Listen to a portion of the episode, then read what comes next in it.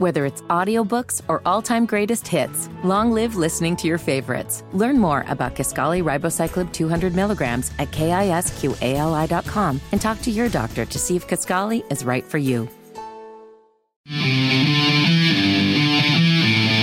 Hammer and Nigel Show. Wow. Uh, hi. My name is Nigel. Hammer's over there with a special guest at the drivehero.com hotline. What makes this show a program that gets voted number one in America by the leading trade publications is the amazing guests that we have on to break things down. And one of our favorite is Tommy Pigott. He's the RNC Rapid Response Director. Absolutely. Tommy, welcome to the Hammer and Nigel Show. How you doing? Hey, thanks for having me on. That's quite the intro. Appreciate it. um, man, we've been, we've been watching this response, if you want to call it that, from Joe Biden to the tragedy in Hawaii. And earlier in the week, it was no comment as he sat there on the beach. And then after that, when he finally had to get up, there was a reporter that asked him about his upcoming trip. And he basically just said, No, I'm not going to talk about it. So I'm curious does it feel like to you Joe Biden's upset about being forced to go to Hawaii? Does it come off that way to you, or is that just a me thing? I think it does. I mean, this is the type of president who sees the devastation that's happening, the deadliest wildfire in over a century, and doesn't stop his vacation, doesn't end his vacation, takes a, a bike ride and refuses to stop when asked questions, goes to the beach, gives a no comment, and smirks. He smirked when he said no comment about the wildfire, and then to say no when asked about details of his trip. I mean, it, it's time and time again with this president. I mean, East Palestine is the maybe the closest example that, that comes to mind when there's a massive tragedy and Joe Biden just did not show any empathy. And I think it's proving that his whole president empathy persona was completely made up. It's not based in any sort of fact. And we're seeing that time and time again.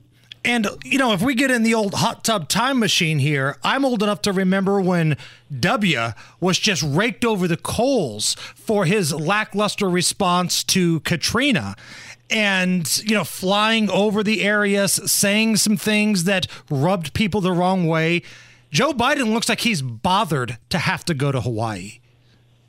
He really does. And the fact is, is that there's aid that's not coming to Hawaii quick enough. I mean, there's so many stories about lack of resources, lack of aid, a lack of a response uh, that, that, are really raising serious questions here, and Joe Biden is completely ignoring them. He, he has no empathy. He's not even taking a plane to fly over Hawaii. I mean, I, at this point, he's, he went to the beach. He didn't even cut his vacation short, and now he refuses to give any sort of details about his trip. I mean, I think what's telling is that when he said no to that question and walked away, the press thanked him. They said thank you, Mr. President. Yeah. When he right. said that. Here's the other thing: he may not he might not know what he's saying. If he doesn't have a teleprompter there, if he doesn't have somebody in his ear whispering, telling him what to say, he, the maybe the protocol is just to say no comment. Because if he doesn't have somebody writing it for him, if he doesn't have somebody saying it for him, then yeah, maybe that that's the new protocol for the president is no comment. I mean, maybe so. I mean, I think based off everything we've seen, that might be the case because he needs note cards to know where to sit, what pen to use, yeah. what cup to drink out of. I mean, like we see all seen these note cards that he needs. I mean, it's, it's, it's embarrassing, honestly. You know, it's like the U in capital letters that are on these note cards that they're giving him. So maybe that's the case.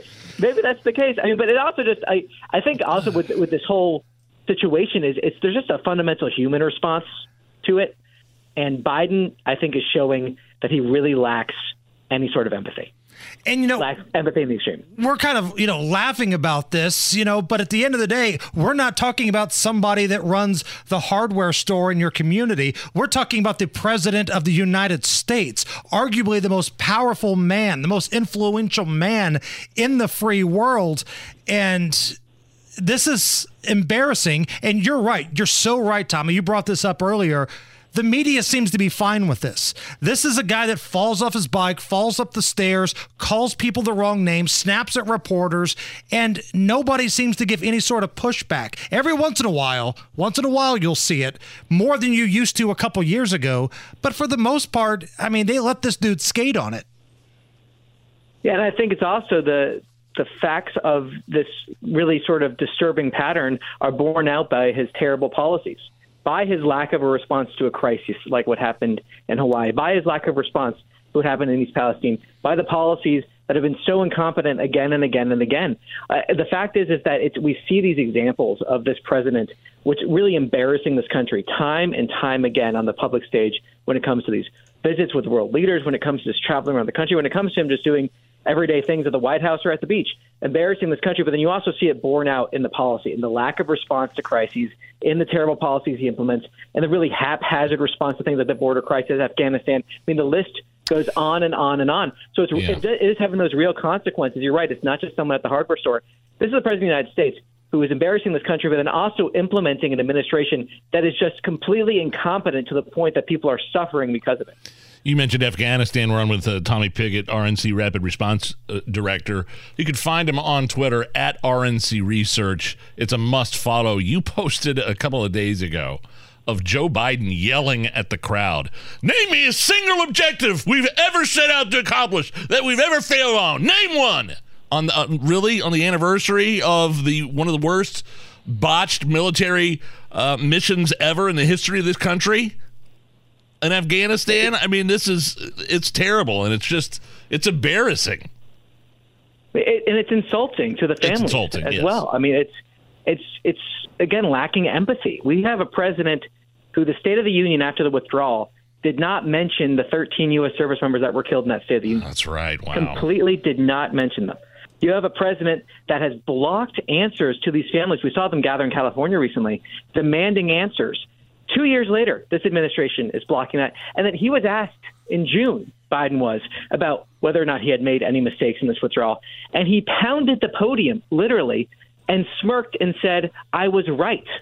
Uh, it, the, the smugness, the stubbornness, it was so insulting to all the Americans that saw the chaos, that saw the devastation, that saw this Vietnam style evacuation from the embassy. And it's insulting to the veterans that served there, and it's insulting to people that lost their lives. Mean, this, this president has no empathy, no remorse, and honestly is showing that he's unfit to be commander in chief.